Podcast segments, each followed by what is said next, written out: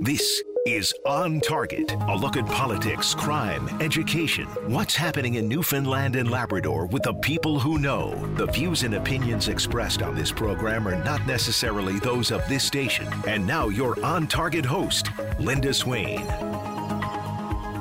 Well, good afternoon, everyone. I trust you're doing well on this Tuesday afternoon. Well, a lot has happened in the province over the last year when it comes to the development of our natural resources. Since 2022 came in, we've seen a major push towards wind development.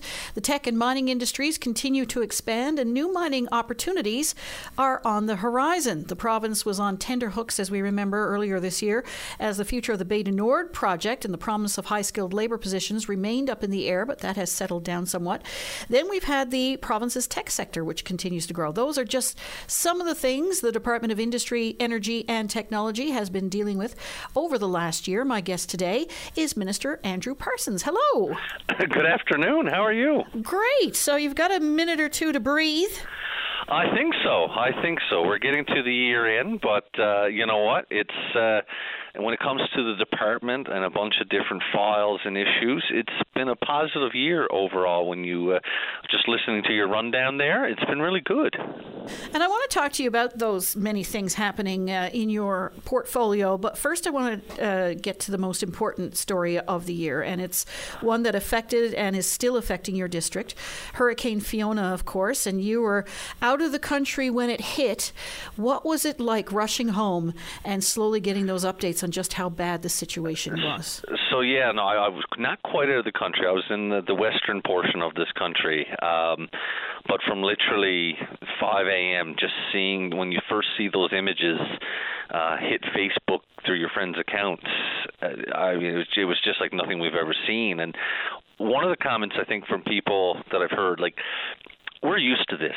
I mean, we're used to getting weather warnings. We're used to storms. Uh, people were saying, "Well, why didn't people evacuate?" I mean, we've lived our entire lives hearing about how bad the weather's going to be, and and never, and it's never quite that bad. But this one uh, was different, and the videos were scary and shocking. And then uh, just seeing that all day and getting back on the ground. And I've said this a number of times, and I'll say it again, and it's always true. Uh, the pictures and videos are nothing like when you when you get on the ground and see the devastation, uh, when you see houses and roads and neighborhoods re- reduced to, to rubble, uh, it's it's shocking. It's a an image that doesn't go away. And this is something that we're not really accustomed to seeing. We've seen the high winds, we've seen the heavy rains, uh, those kinds of things. But this was this storm surge that was just reaching out onto the land and pulling everything back in. Absolutely. I, I mean, we've seen, like you said, we've seen the wind and the rain. It was only last year that we went through a pretty significant issue when the, there was a road, the TCH was washed away. I mean, that was a week, a little over a week of being cut off. And I thought that was terrible. I mean, that that pales in comparison. Uh, but in this particular case, uh, you know, when you see that wave coming over Channel Head, that natural breakwater, and and and just what it did, it it's just changed the face of the community. And I would say that literally. I mean, that neighborhood, especially down in the East End, it was decimated. Uh, and then, and again, it's not just there. I mean, it hit up in the other other neighborhoods.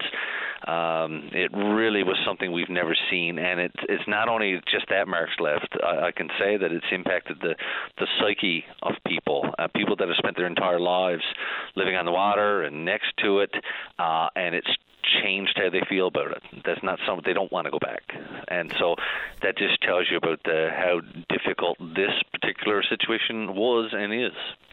And some people have asked, uh, people who may not know the area or may not know Newfoundland and Labrador for that matter, some people may ask, well, why were people so close to the water? But when you're talking about Channel Head, as you said, that natural breakwater, that was considered to be a safe place to be. Absolutely. Look, why were we on the, wall? we're a province that was built on the fishery. We're built on the coast. I mean, I just look at communities like Burgeo that I represent. You know, they were never intended to have the road like they have now, that 150 kilometer uh, stretch of highway. Everybody was built around around the water. That's just how it was, especially in this, which was the older part of town. Uh, and again, you know, they've again, everybody felt safe, like you had the breakwater, uh, but you know this is a this is was a generational storm, and uh, we've had them before. I was I've been doing some research. Apparently, it was a very bad situation, literally just over a century ago. So. Uh, I, I will say, though, you know, there's no doubt that the weather tends to be it's a heck of a lot more volatile these days. And unfortunately, we're hearing more about these generational type of events. So, what is the situation there now? Well, uh, I guess where we are now is that uh, we've announced the final, uh, the, the financial formula that's going to be used uh, for people in terms of you know replacement of homes and things like that, calculation wise literally where we are right now is we're waiting on adjusters to come in and provide those assessments that will then determine the final, I guess what you'll say is check or final settlement of these accounts. Uh, that's taking a bit longer, I think, than any of us thought, but it's a pretty comprehensive exercise. Uh, I think some information might, might be coming soon, but that's not for everybody. Uh, you know, right now you've got about 100 houses. This is going to stretch into the new year, obviously. Uh, I mean, the whole situation itself, this is not going anywhere uh, in early 2023. Just when you talk about the payouts and then uh, the construction, the redevelopment of areas in town, uh, this is going to take a long time. Uh, but hopefully, some people and then more people after that will be finding out what it looks like, and then they can make a more, uh, probably a better decision on what their future holds for them. Do they want to rebuild? Do they want to go to a different style of living? Uh, do they want to go elsewhere where their kids are? That's a real consideration for many. And so, overall, I think people I think people were very relieved when the premier came out and announced uh, what the formula was. Uh, but now it's like anybody when you're sitting there waiting, pretty big life decision in front of you, and just waiting on information. I'm sure that's difficult. Uh, some people are not obviously as comfortable as what they were. That's difficult. But overall, I keep saying there's silver linings here. Uh, you know, we dealt with the loss of life, and we could have been dealing uh, with a lot more. So overall, I think you know it could have been far worse. So, what's Christmas going to be like now in Port aux and Isle Morte and Fox Roost and Margaree and Burgeo and Ramea? Well, you know what? I, I think every Christmas for the last number of years has been unlike Christmases before that. I mean, you think about since 2020, we've been dealing with pandemics. We've in our case, we we're dealing with road washouts. Now we're dealing with a natural disaster. Uh, so overall, I think people are uh, persevere. I think people are resilient. It's not going to be the same in some cases, but look, you can. Uh, I'll just use words I heard one of these individuals use. You can take away a house. You can take away belongings, but if you have family around you, you can't take away memories. And so I can't take credit for that really good quote, uh, but I think it certainly fits, uh, and hopefully people, uh, no matter where they are, will find a way to celebrate with their family and their loved ones and realize that, uh, you know, that this is truly, truly what matters. So you say the financial formula is in place, you're just awaiting for the adjusters, and the outpouring of donations to help the people in your district was extraordinary. The phones never stopped here, people wanting to know where do I make a donation, how can I do it.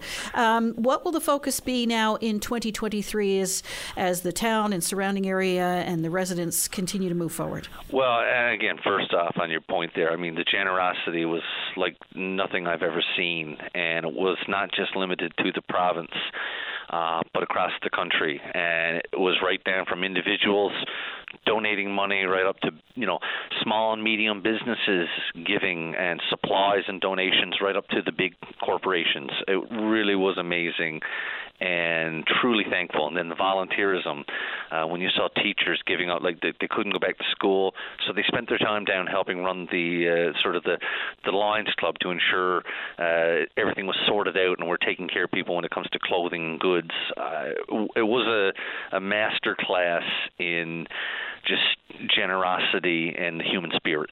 Um, now, going forward in the next year, I mean, the town itself there's a lot of work. This is a lot of development work. This is a lot of planning. You don't just put a house somewhere. I mean, we have to figure out uh, how this new subdivision looks, to, you know, to make sure the services are there.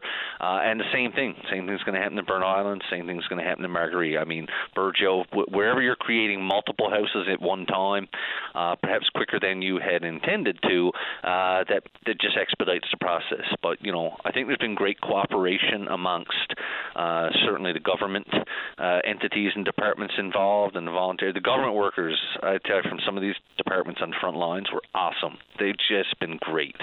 And I guess the other thing too is look, the, you know, through the generosity, there's been a lot of money raised, and I think there's a lot of interest to see where that's going to go, and hopefully it goes to the right areas, which is the rebuild and how do we get people back sorted out. So these are all things that are going to take time, but you know what, we've we're we're going to keep at it, and everybody will continue to work together. I have no doubt about that. You touched on it earlier, but um, the houses uh, are one thing. There's a whole other thing when it comes to a lot of the fishing infrastructure, and you talked about how people uh, settled the coast because that was how people made their living, and there's still people, a lot of people that make a living off of the sea, and a lot of uh, the infrastructure, sheds and the like, with uh, that had all of uh, a person's equipment needed to go out fishing gone. I can remember, I think it's uh, La Poile. I, I, stand to be corrected with, with, that picture where all the sheds, you could see the sheds before, and then after was just nothing but debris floating in the water. Uh, so, what about that? How is that being uh, worked out? So, that's still something that's in the works, and it's still hard. I don't have an accurate, I guess, depiction of what that total is because between commercial and then recreational slips and wharves and sheds, uh, I, I know that work is being done to figure that out. I know that we're going to work with people to try to help get them back where they were. Uh, but again, it's also something where we're going to work with DFO, who I think have a, a responsibility here, as well as our our local departments. So that one is important, uh, but the reality, the plain reality to me is that we've just been dealing with the you know roofs over people's heads right now. That's consumed so much attention and logistically really challenging. That's where we've put our attention. That doesn't mean the other things aren't important, uh, but we've been trying our best to help people figure out where they're going to live. Uh, and, and again, that's why I say there's a lot of work left here. Uh, but I can tell you, up along that coast, uh, there wasn't a lot left. Uh, a lot of lot of debris everywhere. A lot of a lot of people's uh, wharves gone. So, like I said, we that's another pretty big endeavor, uh, and we need to figure out what the totality of it was. Is the cleanup complete? From what I gather, I, I'm not hearing much about it. I, there's still more to go. There are still houses that have to be demolished. They're waiting on this process to end before they can get the okay to actually go through with demolition. But I think that's going to be more of a controlled, probably a quicker cleanup. In other areas, it seems like most has been done. I may be wrong. There may be isolated areas. The other thing too is that in some cases the cleanup has taken some time. You've had further storm, you know, not obviously as significant, but a bit of wind and a bit of wave, and then what you have is previous mess uh, has been exacerbated. I don't think that's going away, uh, and even trying to rebuild to prepare yourself for it, it's been uh, it's been a challenge. And I forgot to mention Burnt Islands because they were so hard hit as well. I'm trying to go through the, the, the little geographic Rolodex in my mind, so I don't I don't want to leave them out for sure. They were really hard hit. Um, when we come back after the break, Andrew, I'm going to talk to you about the many things that you oversee in your portfolio and some of the uh, major announcements you've made in recent weeks. We'll be back right after this. Join us for On Target, one hour in which Linda Swain examines topics that mean the most to you. On Target, weekday afternoons at 1 on on your VOCM. And we're back. Our guest today on On Target is the Minister of Industry, Energy and Technology, Andrew Parsons. And of course, you've made a couple of major announcements in recent days, and we'll try to get to all of them in a moment. But uh, the big one that's uh, dominating, I guess, discussion, public discussion anyway, is, is wind energy. And the province is moving forward seemingly at an accelerated pace to develop wind energy. And the proposed wind project on the southwest coast is ostensibly to power a hydrogen plant proposed for Stephenville. But the province is set aside um, huge areas of crown land for potential wind development. And my question is to what end? Will it go to the grid or will it be to fuel further industrial growth? What are the plans there? Well, this is the thing is that there is a significant amount of potential as it relates to this new industry, but there's certain things that can be done quicker than others. So, internally speaking, when it comes to usage on the grid, that's not something we're ready for yet. But I do think there will be huge opportunities for us to self-generate uh, or to contribute to that because we are, you know, look, we are going to require uh, new power and more power, especially when it comes to industrial development and and in some cases to move away from remote diesel. Right now, though, has been identified as an export opportunity.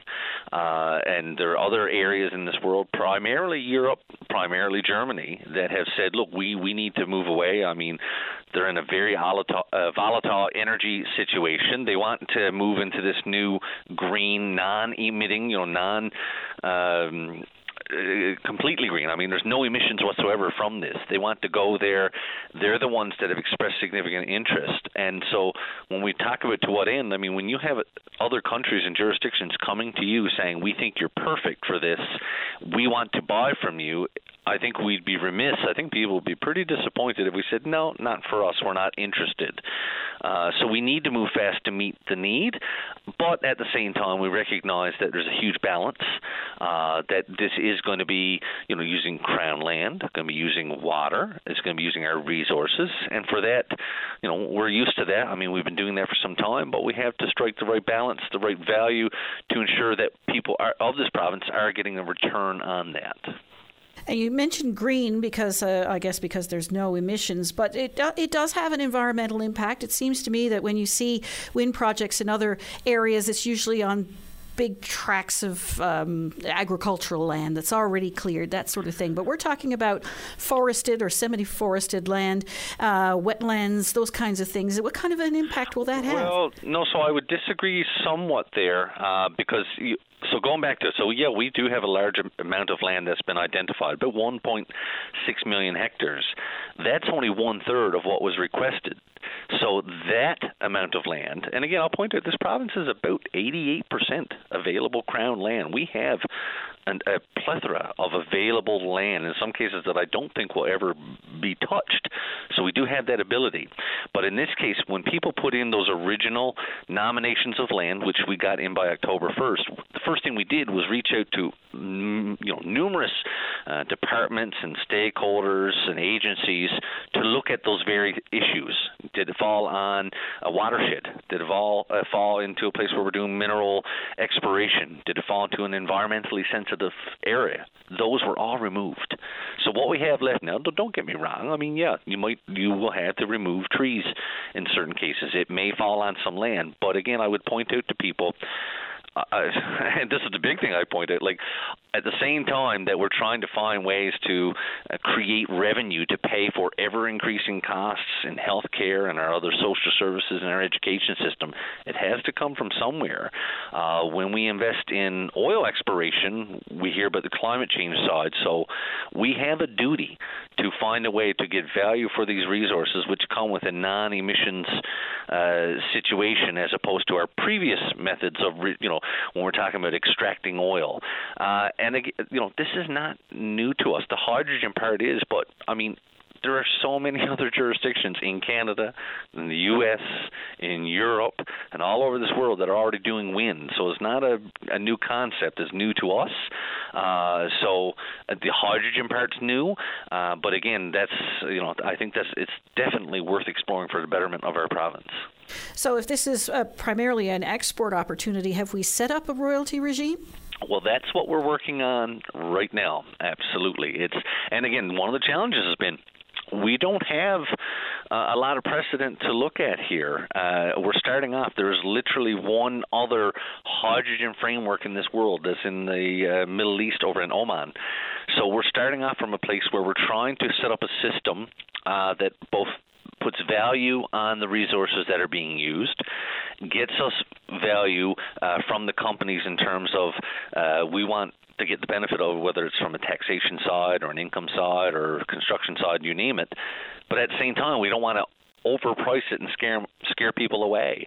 They will find somewhere else to go, and it'll be a lost opportunity for us. Right over there next door in Nova Scotia, they're moving down the same path as us. They they've made awards of uh, land over in that area to companies that want to do the same thing. So we do have some competition. Uh, so that's that's the challenge. Hopefully, and we've got one that's basically done. Um, was hoping to have it out the same time we awarded land, but frankly, we wanted to do one more round of consultation. And if it wasn't for the time of year, uh, Christmas, we probably could have had it out this month, but everybody look people need a break the companies themselves uh, are looking to settle down and people within this department and other departments need a break so hopefully i can have that out second weekish in January, uh, and that's going to lay out sort of the schematic, the framework uh, that we're going to use to figure out the value, the fiscal framework for uh, what this industry can mean. What assurances can you give the public that things will be done right? Uh, these turbines, of course, and they're huge, will require maintenance, regular maintenance, and at the end of their useful life, they'll need to be discarded. So, what kind of legislation is in place, or will there be legislation in place that will dictate how that is done? Absolutely. So, just a few points here, and I'll end off on more of a general one.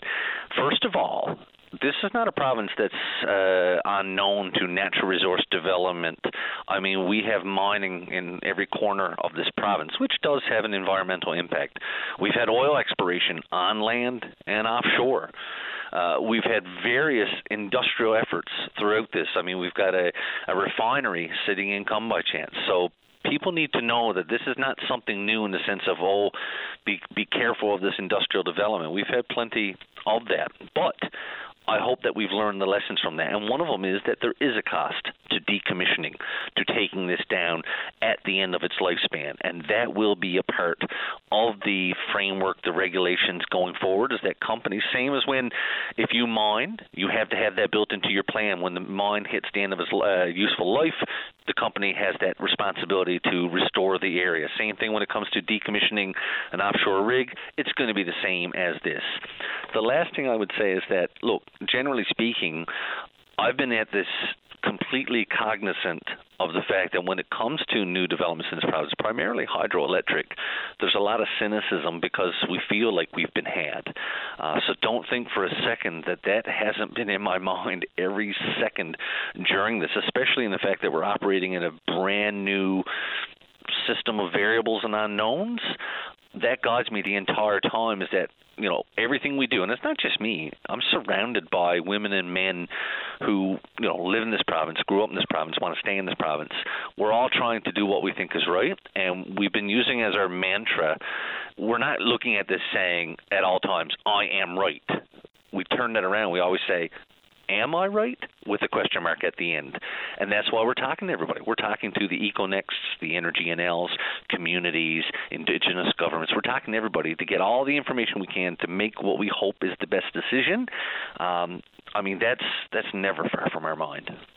And you uh, alluded, or I think you alluded to Muskrat Falls there a moment ago, and I want to ask you a little bit about that and the uh, and the LIL when we come back after the break. Our guest today on On Target is Minister of Industry, Energy and Technology Andrew Parsons. We'll be back right after this.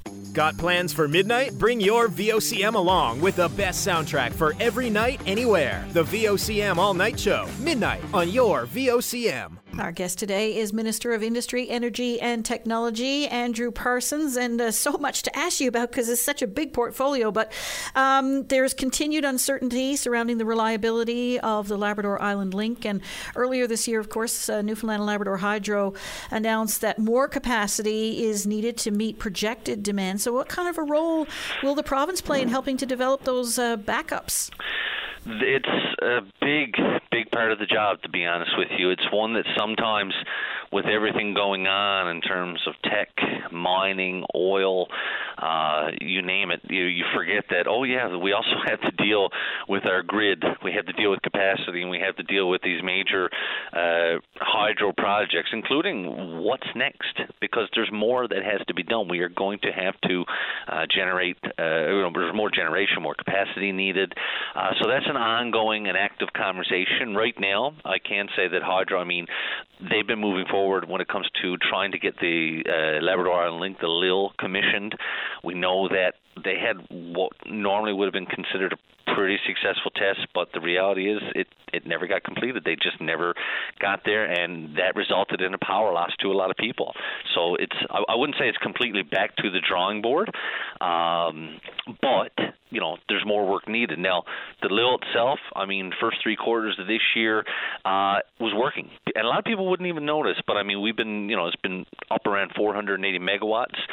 But when you're trying to get that full commissioning stage is when you have to do the high power, the full testing. It's like anything. Before you're going to assume something and take over responsibility and I guess the the liability for it, you want to make sure that it passes that test. I think that's a pretty normal process. Uh, as they moved up uh, to hit the you know the the testing. That's what resulted in the trip. So there's more to be done on that one there. Um, but again, the other side of this is that you know these aren't small fees. I mean, we're, we, I mean we've seen construction costs for that particular project over $10 billion. I wouldn't want people to think that that's the final cost. There's another uh, full cost is just under 14 and that affects your ability uh, and not only that affects the I, th- I think it affects the mindset of individuals. Like when when we have something like that that's consumed us for over a decade now, uh, it really if there's a again I'll stick to positive. The positive is that it leads to needed scrutiny as you move forward in any kind of decision making process involving public tax dollars.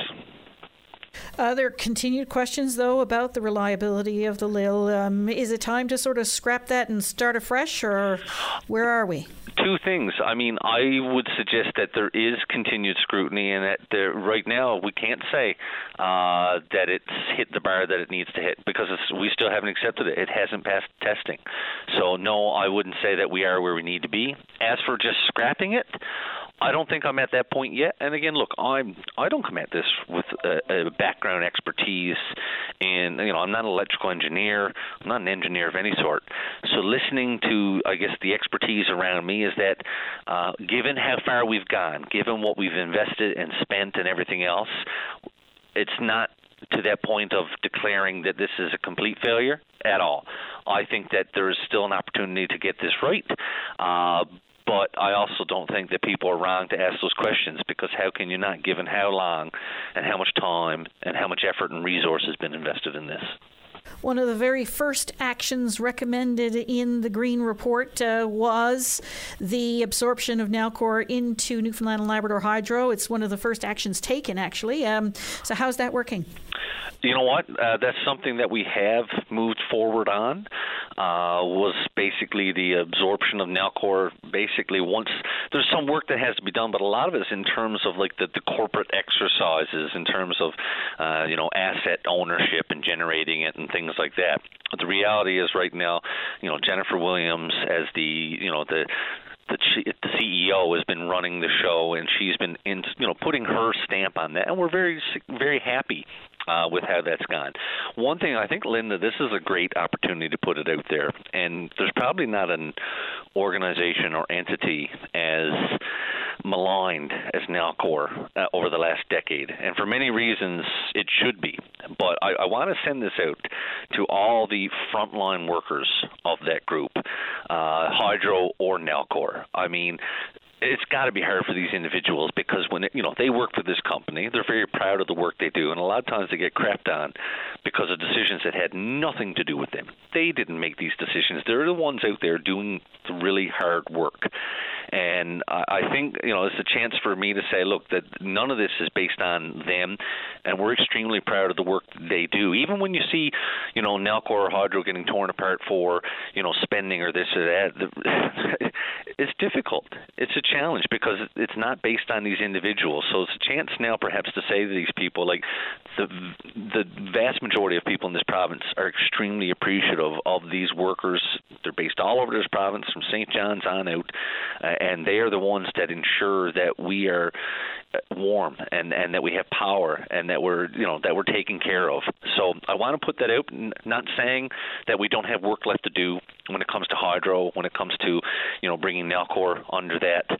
Uh, yeah, we know there's work to do, but at the same time, there's a hell of a lot of good stuff that's going on there that's not always appreciated because we do take for granted. I'm one of them. I sometimes take that for granted the work that they've been doing to uh, to keep us uh, with the lights on. So a very short while ago, you were involved in a uh, news conference, uh, $10 million earmarked to advance the exploration of critical minerals in the province. And of course, this is a big and emerging um, industry for Newfoundland and Labrador. What's it all about?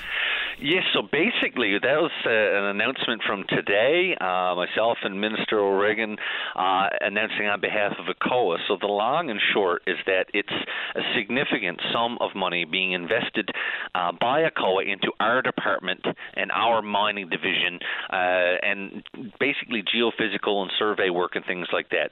To, I guess, dumb it down to a level that I understand, it's more money going into exploration and especially as it relates being targeted for critical minerals. And just so people know, critical minerals are the ones that there's huge worldwide demand for that now when it comes to our EVs, when it comes to our magnets, when it comes to our batteries, when it comes to our solar panels. We're seeing that as a global demand. We need to find new supplies. So in this case, increased investment is going to be increased science done, increased exploration, which leads to increased chance of uh, find, and that in turn leads to us finding a way to hopefully move forward to the development, the the extraction of these minerals that are wanted globally. Is the potential here? Is it out there? We just have to find it. It is, but again, you know, there's a lot of as much as this area has been explored, there are prospectors and explorers out there who have, there's a lot of areas that have not had boots on the ground. I mean, just look at Labrador, the expanse of Labrador, which has been so good to us in a mineral sense. I mean, this basically the silent backbone, IOC and you know, and, and Vale, these companies that have been giving to us uh, with these minerals that are there in Labrador that are being looked at. There's a lot of area that hasn't been explored. Uh, I look in south, uh, southeast Labrador, up in the Straits, what Search Minerals is doing there. Uh, there's work going on right now in my neck of the woods, southwest coast, with uh, Benton and Sokoman in terms of a lithium find. Uh, a lot of work. I mean, Central's known for that gold rush that's going on with that also comes further mineralization opportunities there and again for critical minerals we've got about 23 maybe 24 of the 31 that have been identified. So, look, we're not just a hotbed for gold. We're not just a hotbed for ore. We've got all these new minerals that are in demand, and this investment today is going to see more boots on the ground, and I mean that literally. I know that uh, the potential is there in Labrador as well for uranium, and uh, while there was some excitement around that a few years ago, it, it got put on hold for a variety of reasons. Uh, where are we with that now? Any hopes of exploring that to, to any degree? It's not something that has been uh, really hot within the department in the sense that I haven't heard a whole lot of it. I mean, it's not coming across my desk that often. That's not to say anything good or bad about it. It's just not something that is an active file right now on the desk. Uh, but that means nothing. In some cases, there's work being done, but it's just not done here. If people are doing it outside, they've got their heads down and they're going at it. And so in this case, I haven't heard that. Um, but again, that's another mineral that has a huge opportunity. Uh, so I'm willing to explore. There's nothing to me that I'm not willing to explore so that we can make an accurate, I guess, depiction of is there a benefit to this province or not? I mean, sometimes having these things that we hold as sacred that we can or cannot do, that's fine and dandy. I get it.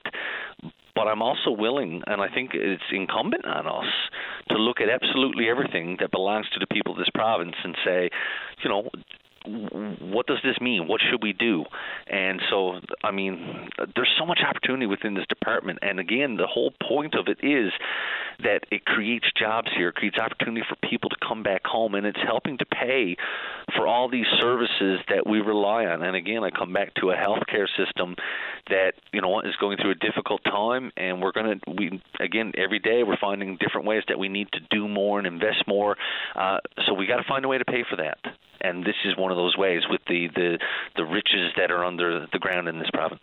I know an awful lot of work is being done now in the Millertown Buchans Junction area with uh, Marathon Gold. Uh, how is that going?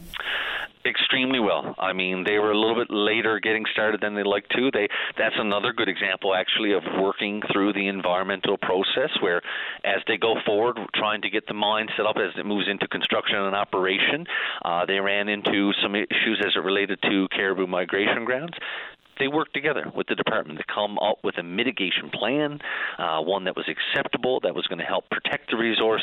Figured it all out, and then boom, they they keep on working. And so that's uh, that's a plus to me when I hear that. Uh, it shows that we can find ways to recognize, but also protect our, our resources, our natural resources, and at the same time can still allow for development here because it's that's a multi multi hundreds of million dollar operation. They're moving forward into the construction stage now, and from all accounts, uh, early 2023 is going to be an extremely busy time in that neck of the woods. Your portfolio requires two hours of a show, but before we run out of time, I want to ask you about technology and innovation. There was a major announcement yesterday. Uh, we'll uh, ask you about that right after this. Take a break. Join us weekdays from 12:30 to 1 p.m. as we discuss anything and everything that's happening now. It's all on the table during your VOCM lunch break. Our guest today on On Target is the Minister of Industry, Energy and Technology, Andrew Parsons. And uh, last but not least, uh, technology, of course. And you made a big announcement yesterday concerning this new innovation center. What do you hope to achieve there?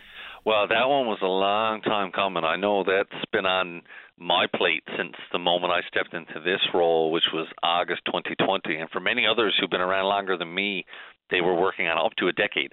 What we hope to achieve is it's another building block. It's another center where we bring together innovators and ideas to help them sort of collaborate and achieve. And I'll just give you an example, which literally happened yesterday when I was up there. I walk into this mainly empty space uh, Randy Billard has Virtual Marine set up there. So he's moving in and has his simulator set up there. Uh, Craig Tucker from uh, Kian Tech comes in. He's been talking to companies outside this province. They look at each other and say, oh "My God, we could actually be helping each other." That happened within 20 minutes of us actually being in that space together. So that's the idea, this collision of ideas and entrepreneurs coming together. Uh, and it, look, it's it, right now we are one of the big innovation stories in this country. There is no doubt about that. And in fact, I go as far as saying North America. But we need to have these spaces to help people come together. Uh, there's so so much opportunity, and yesterday was a huge partnership between a lot of good things in this province: TechNL, Genesis, ACOA, our department here, you know, academia, MUN, CNA, private institutions everybody coming together because we realized this is a huge multi-billion opportunity for people to come up with ideas here uh, that we can develop, sell, and promote around the world uh, with Newfoundland and Labrador expertise and ideas. Uh, and not, it's one of the biggest issues we have with it is finding enough people to fill the jobs that will be created. And it's not just on the technical component side; it's the business side as well. Uh, when it comes to marketing, when it comes to just any of these things to run a successful business. Uh, so we see that as huge. We see this as we have to invest, and we have no doubt we're going to see a return on it. I always find it amazing because you know we're so used to uh, different industries having these competitive silos, and when it comes to uh, technology and innovation in particular, uh, it seems that collaboration is the is the key there, and it's always this melding of ideas and oh yeah, looking at all the opportunities together. It's a really exciting environment, and again, I don't come at this. This is not my background.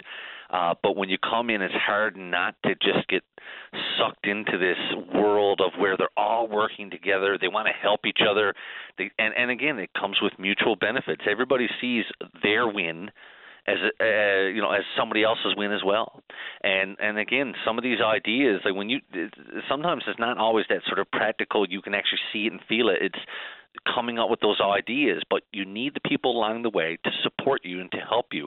Uh, when you're first coming up with that startup, you're first coming up with that idea, you need a place to work. You're going to need investment to help you get there. And right now, I mean, as a province, and again, I got to give the premier credit because he's the one that literally changed the name of the department to have technology in it. He bought into it and gave us free rein to go and do what we have to do. And given the successes that that industry alone's had in the the last few years, uh, we're just one part of it, by the way. But it shows us that we had to continue on that path. There's so much more opportunity, and the companies here, the innovators here, are being noticed elsewhere. I mean, look at someone like Milk Moovement. You look at someone like PragmaClin. It's not just Verafin. You look at Kraken. I mean, they're killing it everywhere. I mean, there's ton, tens and tens of millions of dollars being invested in Newfoundland and Labrador brain power. It's hard not to get excited. We must get a news release from Kraken every single day.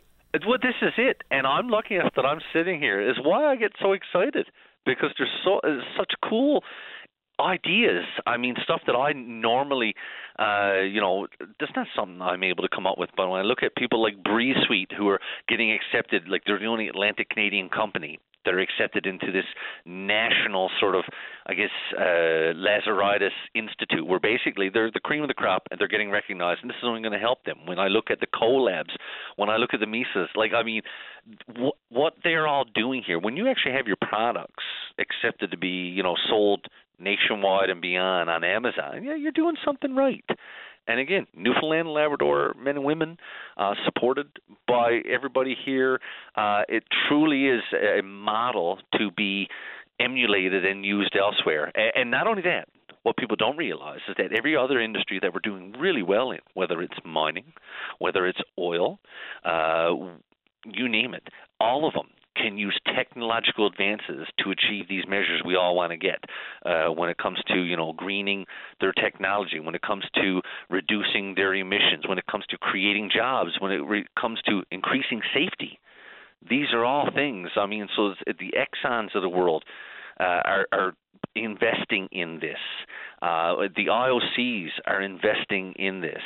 Uh, so tech has an application in everything we do, from making our life a little bit easier in terms of what app you have on your phone to industrial exercises that might actually save a life.